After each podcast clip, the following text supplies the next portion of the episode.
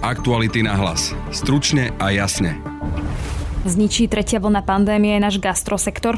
Gastro združenia sa toho obávajú a upozorňujú na to aj vládu. Na dve také znepriateľené tábory, tak toto nazvem, a jednoducho nevieme si s tým rady. A keď si nevieme ani so zamestnancami, myslíte si, že to dokážeme s hostiami? O tom, že gastrobiznis potrebuje pomoc, počúvame už dlhšie. Prečo teda nestačila doterajšia pomoc štátu a nepomohlo ani obdobie, kedy fungovali prevádzky bez obmedzení? Na to všetko sa pýtame prezidenta Asociácie hotelov a reštaurácií Mareka Harbuláka. A naozaj už sú tak vyžmýkaní finančne, že jednoducho už po tých dvoch vlnách, ak tá pomoc nepríde relatívne včas, tak to naozaj môže zlomiť väz mnohým podnikom. Druhou témou dnešného podcastu bude blížiaci sa výročie Nežnej revolúcie. Už 11. rok sa naň pripravuje aj Festival Slobody, za ktorým stojí Ústav pamäti národa. Kolega Jaroslav Barborák sa o tom rozpráva s Janom Indriodym, riaditeľom festivalu. To všetko sú dnes možno pre mladých ľudí v rámci demokracie samozrejmosti, ako sloboda pohybu, prechod hranicami alebo sloboda vierovýznania, šírenia svojich názorov a tak ďalej. Ale v minulosti to nebolo ani samozrejme, ani zrejme a mnohí ľudia za to boli väznení a perzekuovaní. Práve počúvate podcast Aktuality na hlas a moje meno je Denisa Hopková. Milán? Milán? Prines mi ten šanón. Teda, tie kancelárie sú väčšie, než som zvyknutý. Len sa viac nachodím. Keď budeme chcieť, môžeme si ich zase zmenšiť. Či už máte veľkú alebo malú firmu, flexibilné kancelárie MyHive sa prispôsobia vašim potrebám. Aktuality na hlas. Stručne a jasne. Od pondelka sa z farby do čiernej farby COVID automatu až 24 okresov, čo v praxi znamená čiastočné zatvorenie prevádzok, ako sú reštaurácie či kaviarne, ktoré môžu fungovať cez výdajné okienko alebo dovoz a tiež zatvorenie napríklad hotelov. Gastro združenia v reakcii na to hovoria, že ich štát vlastne zatvára, ale bez nejakej ponúkanej pomoci a majú obavy, že tretia vlna pandémie môže podnikateľov v gastre úplne zrujnovať. Vieme, že v slovenskom gastre pracuje zhruba 40 tisíc ľudí a ich živobytie je naozaj v tejto chvíli vážne ohrozené ohrozené. Pokiaľ vláda nezasiahne a neprikročí k nejakej rýchlej a akutnej pomoci, tak naozaj budeme môcť vyhlásiť, že slovenské gastro zomiera. Viac sa o téme budem rozprávať s prezidentom Asociácie hotelov a reštaurácií a zároveň prezidentom Zväzu cestovného ruchu na Slovensku, a to s Marekom Harbulákom. Dobrý deň, vítajte. Dobrý deň, prajem. Od pondelka bude 24 čiernych okresov, ako som spomenula v úvode kde teda môžu prevádzky fungovať cez okienka alebo dovoz. Čo to v praxi spraví s prevádzkami, ako sú reštaurácie, ale aj hotely a pokojne to môžete vlastne porovnať s tým, že máme už 10 čiernych okresov doteraz, čiže ako to funguje tam a ako si to asi máme predstaviť, že to bude fungovať aj v tých ďalších od pondelka. No, znamená to výrazný pokles tržieb a tie obmedzenia sú také, že jednoducho môžeme hovoriť, že či teda je možný predaj z okienka alebo nie, že sú teda ako keby lockdownom. To úplne presne platí teda pre ubytovacie zariadenia. Tam poskytovanie služeb je umožnené len teda za účelom služobného pobytu, prípadne karanténneho ubytovania, ale to karanténne ubytovanie sa vôbec nevyužíva na, na Slovensku a jednoducho opakuje sa tá istá situácia, ako bola minulý rok na jeseň. Ak sa pozrieme na tržby, vývoj tržieb cez EKAS času, keďže tam sme mali lockdowny, tu síce nemáme plošné lockdowny, ale regionálne, ale celkovo všetky tie opatrenia, či to je bordová, čierna, ale aj iné farby, sa prejavujú v poklese tržieb a vlastne ten pokles tržieb kopíruje presne ten istý vývoj, ako bolo minulý rok na jeseň. Už sme v tretej vlne, ona rastie. Každý deň vidíme, že to je čoraz horšie, horšie už len podľa toho, že budú čierne okresy. Čo teda reštaurácie prevádzky majú teraz v hlave? Že či napríklad už e, zamestnanci si povedali, že je tretia vlna a ja už naozaj, že nemôžem e, tu riskovať, že nebudem mať nejaký dobrý príjem, pretože mám hypotéku rodinu a tak dávam výpoveď, že či sa takéto veci dejú, alebo čo sa vlastne teraz momentálne deje. Áno, presne, už ste to aj naznačili, často odpovede, presne to sa stáva. Zamestnanci proste už avizujú, že pokiaľ nedostanú plnú mzdu, tak jednoducho dajú výpoveď, idú a budú pracovať v nejakých iných odvetviach. A to je napriek maximálnej snahe častokrát tých zamestnávateľov udržať si týchto ľudí, ale jednoducho pokiaľ nemajú vytvorené rezervy finančné na to, aby vedeli doplácať tú e, časť tej mzdy, tak jednoducho tí ľudia budú odchádzať. Toto je práve ten hlavý bôľ, ako sa hovorí e, tých zamestnávateľov momentálne, že netušia, ako dlho budú v čiernej farbe a teda s akou presnou pomocou majú rátať. Verte mi, že každý si prepočítava každým dňom scenáre, aké budú. Ale pokiaľ nepozná niektoré premenné, to znamená, koľko ja dostanem ako nejakú formu pomoci alebo príspev a kedy to dostanem, tak jednoducho nevedia ani tým zamestnancom častokrát povedať, či ich dokážu držať mesiac, dva, čím dokážu celú mzdu zaplatiť, alebo len to, či, čím im prispieje štát. A potom samozrejme pozerajú na to, že mám ďalšie náklady, dokedy vydržím platiť nájom, dokedy vydržím platiť za energie, mám odložené splátky od vodou, pokiaľ sa len o deň e, omeškám, tak strácam nárok na akúkoľvek ďalšiu podporu. Čiže naozaj tých otázok, ktoré oni si musia zodpovedať, je strašne veľa, preto potrebujeme tie odpovede vedieť, napríklad o tých formách štátnej pomoci. Ono sa stále hovorí o tom, že ten gastrobiznis potrebuje pomoc a že je na to veľmi zlé a, a keď to tak trošku otočím a veľmi podľa mňa zjednoduším a poviem, že veď predsa gastrobiznis dostal pomoc od štátu a to napríklad dotáciu od štátu na nájomné, preplácanie miest zamestnancov, ak boli prevádzky z vôle štátu zatvorené, odklad od vodov a podobne. Plus do toho teraz bolo leto, prevádzky boli otvorené, mohli fungovať bez obmedzení a napriek tomu teda stále počúvame, že gastrobiznis potrebuje pomoc a nie je v poriadku. Prečo toto všetko, čo som povedala, nedokázalo pomôcť? Niekto by možno povedal, že či vlastne ako keby stále nevoláte o pomoc, ale vy ste ju aj dostali Dobre, najprv poviem tak, že špecifické, teda špecifika týchto služieb sú v tom, že my nevieme vyrábať na sklad. Proste to sa nedá ako v priemysle alebo nejakých iných odvetviach. Jednoducho neviete nafúknuť ani hotel, ale ani gastroprevádzky. Keď máte hosti, máte tržby, keď hosti nemáte, nemáte tržby. Treba pripomenúť, že druhá vlna pandémie bola výrazne dlhšia ako tá prvá, to bolo 8 mesiacov. 8 mesiacov, kde boli tie tržby buď žiadne, alebo veľmi, veľmi nízke. Náklady na druhej strane boli. To znamená, boli aj náklady s nájmami, boli aj náklady na zamestnancov a samozrejme aj iné náklady. A teraz, keď rozoberiem tie jednotlivé pomoci, príspevok na udržanie zamestnanosti, to, je, to nie je niečo, čo ostáva e, zamestnávateľovi, podnikateľovi, to išlo priamo na účty zamestnancov. A tu treba pripomenúť a zdôrazniť, že to nie sú všetky náklady spojené so zamestnávaním, je to len časť nákladov. A de facto vlastne tých 100% e, celkových nákladov boli hradené až od mesiaca február, kedy e, tá pomoc bola rozšírená na prvú pomoc plus plus. Ale dovtedy všetky tie mesiace, kedy sme boli výrazne obmedzení alebo zatvorení, časť nákladov stále znášal zamestnávateľ. Čo sa týka nájmov, to bolo vždycky len 50% tých nájmov a len časti, ktorá sa týka priamo nájmu. Ale ak sa pozrieme na niektoré zariadenia, ktoré fungujú napríklad v nákupných centrách alebo aj inde, tam sú aj iné zložky pri tom nájme, ktoré štát nepreplácal. Podmienkou, teda základnou podmienkou bola dohoda s e, prenajímateľom. Ak nej nedošlo, tak proste tú pomoc čerpať nemohli. To znamená, že nie všetci dosiahli na tú pomoc a ak na ňu dosiahli, stále znášali polovičku alebo aj viac e, nákladov spojených s nájmom. Stále sme mali výraznú časť nákladov ktoré ostali na pleciach vlastne tých gastroprevádzok. A keďže nemali žiadnu tržbu alebo minimálnu a nie z vlastnej vôle alebo nie vlastným pričinením, takže valili pred sebou ten balvan tých dlhov. Prišlo leto, prišlo uvoľnenie, tie tržby, ak sa na to pozrieme a porovnáme to s minulým rokom, neboli o nič vyššie. Boli rovnaké ako presne počas minulého roka. Pritom vieme, že aj minulý rok, aj tento rok tie tržby boli o niečo nižšie ako v období pred pandémiou. Neboli festivály, nerobili sa kultúrne podujatia, bolo tu menej zahraničných turistov, takže tie tržby ani zďaleka sa nedali porovnať s tým obdobím pred pandémiou. Tie tržby slúžili akurát tak, alebo boli dobre na to, že možno tieto podniky sa zbavili tých E, dlžôb, ktoré som spomínal, ktoré ostali na ich pleciach. A prichádza tretia vlna a my vieme, čo sa stalo v prvej, my vieme, čo sa stalo v druhej, ako dlho trvalo, kým prišla štátna pomoc a práve preto povoláme už teraz potom, aby štát znova spúšťal tie mechanizmy pomoci, lebo vieme presne, čo nastane.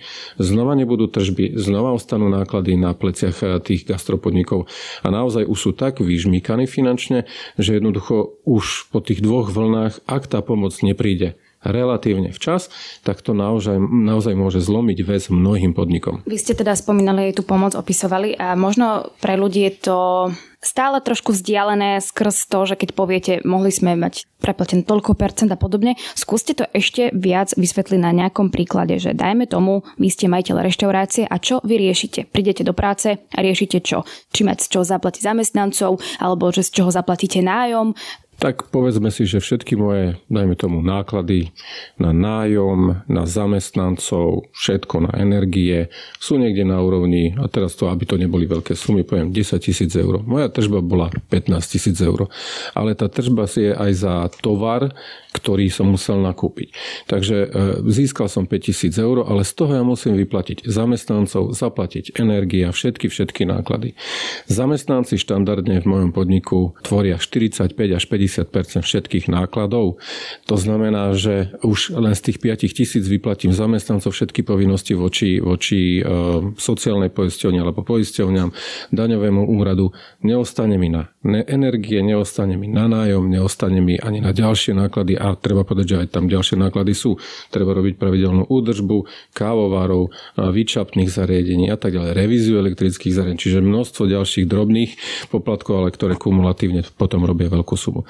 Takže toto viem napríklad, že bolo v mesiaci október a teraz príde mesiac november, kde už nebude mať žiadnu tržbu, ale všetky tie náklady ostávajú. A ja sa pýtam, z čoho ich mám zaplatiť. Treba povedať, že COVID automat sme nastavili tak, aby sme čo najmenej obmedzovali ekonomiku a dali sme možnosť jednak aj podnikateľom, ale aj občanom, aby vďaka tomuto COVID automatu, ak sa správajú zodpovedne, ak sa správajú a dodržiavajú opatrenia, ak e, sa zaočkujú práve v tej skupine 50+, ten okres vie veľmi dobre fungovať. Zoberme si Bratislavu. Bratislava si porovnajte so zvyškom Slovenska. Sme jedna krajina, ale vďaka vysokej zaočkovanosti 50+, plus, vieme, že nebudeme viac ako červení držíme sa v oranžovej práve preto, čiže vidíme efekt očkovania vidíme v dvoch rozmeroch. Jednak to, že neviete presiahnuť červenú v COVID automate a po druhé, prirodzene ten vírus sa nemôže tak šíriť, lebo tí ľudia, ktorí sú zaočkovaní, ho proste tlmia. Áno, máme tu stále opatrenia Kurzarbeitu, čiže ak je zamestnanec na prekážke, Samozrejme, budeme sledovať vývoj a podľa toho budeme promptne reagovať. Podnikatelia môžu počítať opäť s príspevkom na nájomné? V tomto momente Myslím si, že ako nebavíme sa o tomto scenári, ale tie mechanizmy tu máme, čiže ide len o to povedať si, že či je to, e, či je to cesta. Ale ja by som naozaj e, chcel hlavne pozbudiť občanov, lebo viete, v každej, každý takýto krok, ak sa k nemu uchýlime, tak to znamená, že sme niečo zanedbali. A teraz nemyslím vláda, ale aj občania, lebo sme dopustili, že ten okres sa ocitol v zlom stave. Vy teda hovoríte, že blíži sa tretia vlna. Je to absolútne možno zlomový moment pre gastrobiznis, že pokiaľ doteraz prežili tak teraz už možno nemusia prežiť a hovoríte, že vlastne je to bez akejkoľvek pomoci štátu, ale no to je asi úplne nepravda, lebo nejakú pomoc stále môžete čerpať od ministerstva práce. Čo si vy ešte predstavujete, že má ten štát urobiť, aby sa vlastne z toho ten gastrobiznis nejak spamätal? No úplne ideálne by bolo, musím povedať najprv na úvod, že e, ak by sme neboli odkázaní na žiadne čerpanie štátnej pomoci, to znamená, ak by situácia umožňovala mať otvorené prevádzky, možno aj keď s nejakými obmedzeniami, dajme tomu rozostupy kapacita a podobne, ale aby neboli zatvorené prevádzky. Bohužiaľ, tá situácia taká nie je a nie je to našim pričinením, je to proste v rukách ľudí. Je síce pravdou, že za mesiac september môžu podniky čerpať plošne, teda všetky bez ohľadu na to, v akom odvetvi podnikajú, prvú pomoc. A môžu ale čerpať, ak sú zatvorené, alebo teda ak majú ľudí na prekážke. A to sú práve tie podmienky, ktoré, podľa ktorých nevedia gastropodniky čerpať túto pomoc, pretože oni dobrovoľne nezatvoria.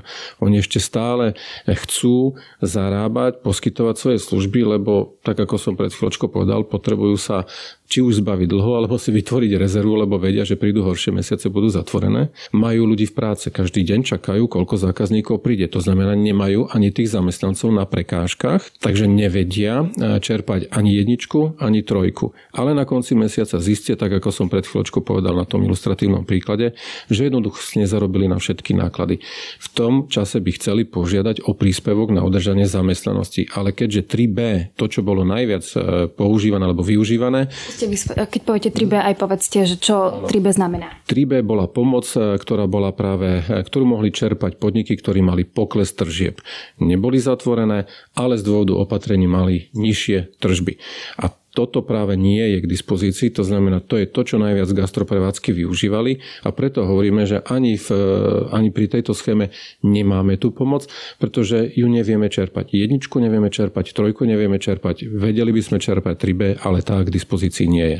Prečo by sa ľudia mimo gastrobiznisu vôbec mali zaujímať o to, že vy voláte o pomoc, lebo oni sami riešia svoje problémy. Napríklad teraz budú rastúce ceny energií. Dám aj taký príklad, ktorý vlastne je to téma, ktorá sa teraz rieši. Pocítia vlastne oni vaše problémy nejak v praxi, že práve preto by sa mali o to zaujímať, že vy voláte o pomoc v prvom rade je to apel na vládu. Náš apel na vládu, na jednotlivé rezorty. To nie je ani tak apel na ľudí.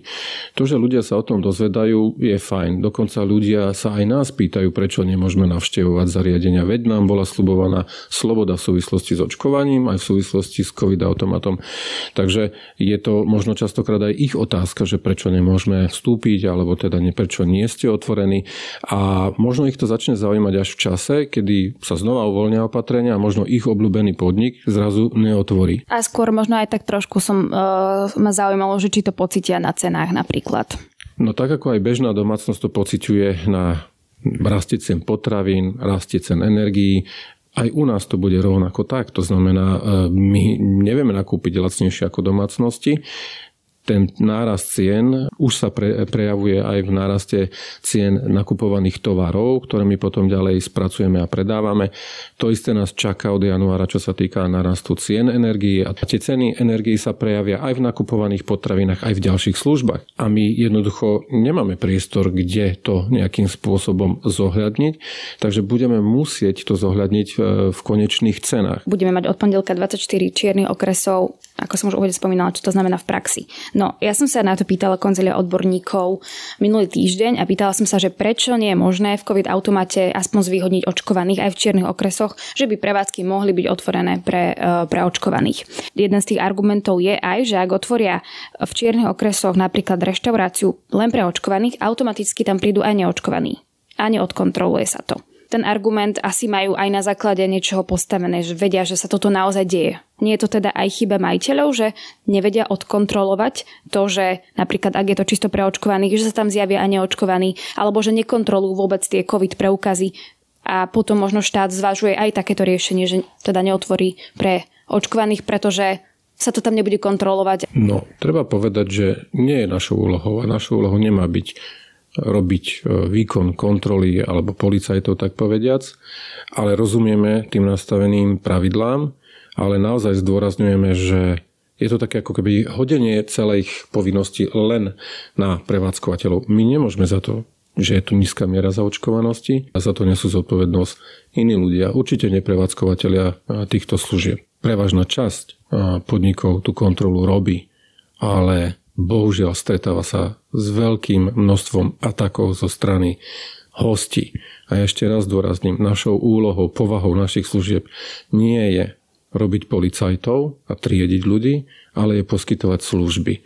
Je to na každého osobnej zodpovednosti, ako dodržiava pravidla. Viem, že toto je obdobie pandémie, ale naozaj tu treba hľadať nejaký zdravý kompromis. Plus teda, e, ja keď som sa rozprávala opäť s odborníkmi, tiež hovorili, že, e, že by tie majiteľe reštaurácií mohli aj oni vyzývať ľudí, aby sa očkovali, pretože z toho čierneho okresu sa dostane ten okres do lepšej farby, ak tam bude aj vyššia zaočkovanosť. Teda deje sa to, že by vyzývali majiteľe reštaurácií ľudí, že tak teda zaočkujte sa a možno aj my môžeme potom otvoriť. Poviem to najprv na príklade zamestnancov. Dnes zamestnávateľa nemá veľa právomoci, ako zistiť alebo pýtať sa zamestnanca, či je očkovaný, či nie je očkovaný, či prekonal chorobu alebo nie.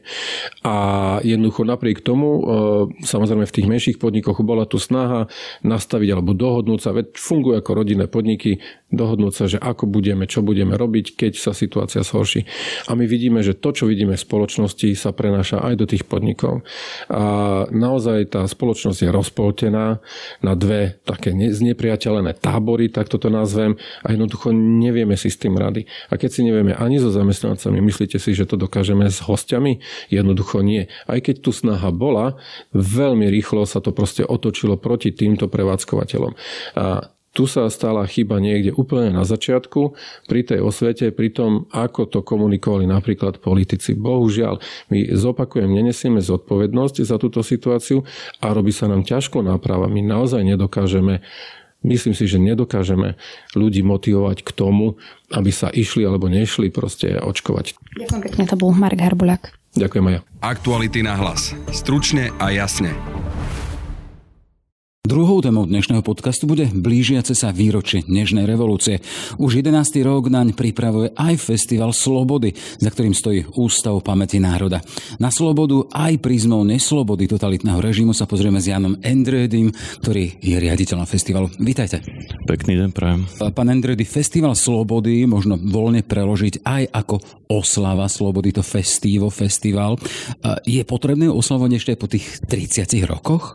Určite je to potrebné potrebné aj pripomínať a ako sa vraví, slobodu si treba nielen vážiť alebo definovať, ale hlavne ju pestovať a presne aj týmto myšlienkam, hodnotám demokracie, humanizmu je venovaný Festival Slobody. Na druhej strane chceme predovšetkým pripomínať najmä mladej generácii obdobie neslobody v minulosti, či už za druhej svetovej vojny alebo potom predovšetkým za obdobie komunistického režimu. Veď práve na to chcem ťahať ďalej ten rozhovor, keď hovoríme a chceme nejakým spôsobom vyzdvihovať slobodu, festival, to, čo si chceme uctiť, znamená to, že reagujeme na čosi, čo bolo predtým, čo si neslobodné. Vy sám ste predstaviteľom e, ústavu, ktorý nesie v svojom názve už to, že pamäť, pamäť národa.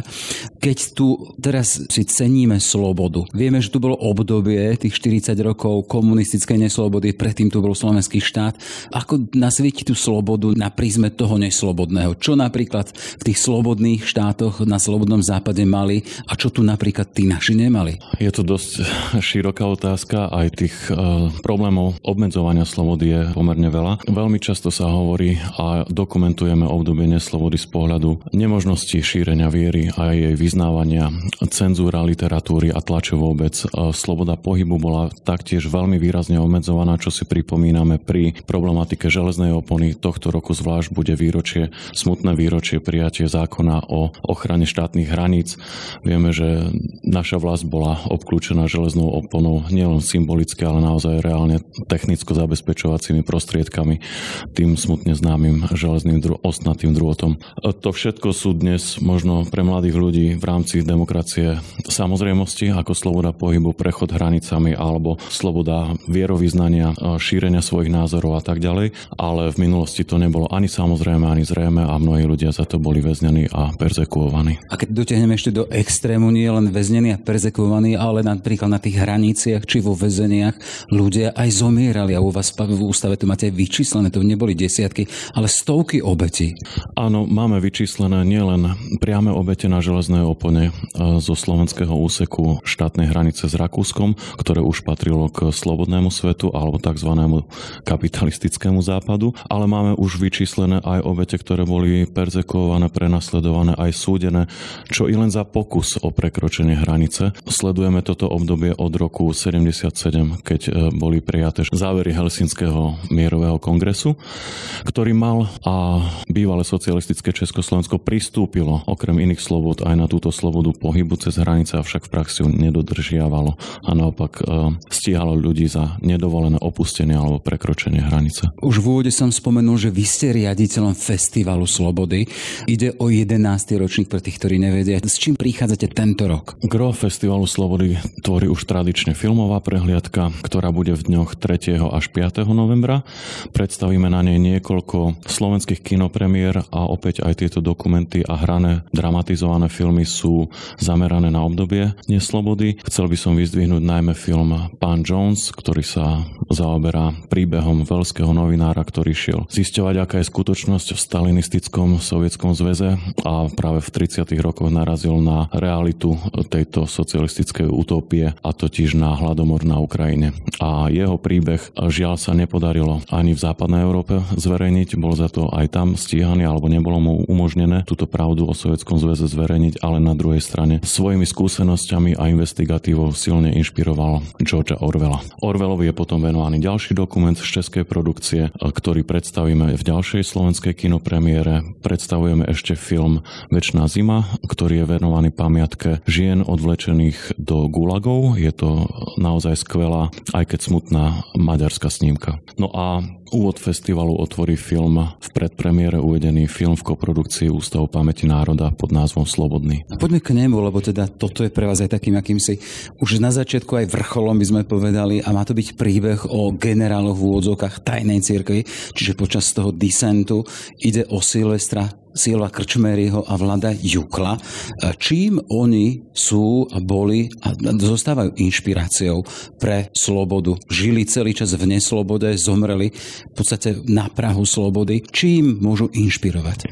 Krčmery a Jukl boli nielen generálmi tajnej alebo podzemnej cirkvi, ale naozaj sú inšpiráciou pre mnohých mladých ľudí. Ich život, tak povedať v podzemí, sa zamerial predovšetkým na mladú generáciu, na vytváranie krúžkov, na šírenie samizdatov, na vytváranie, dalo by sa povedať, takých ostrovov slobody, slobody myslenia a slobody vyznávania viery.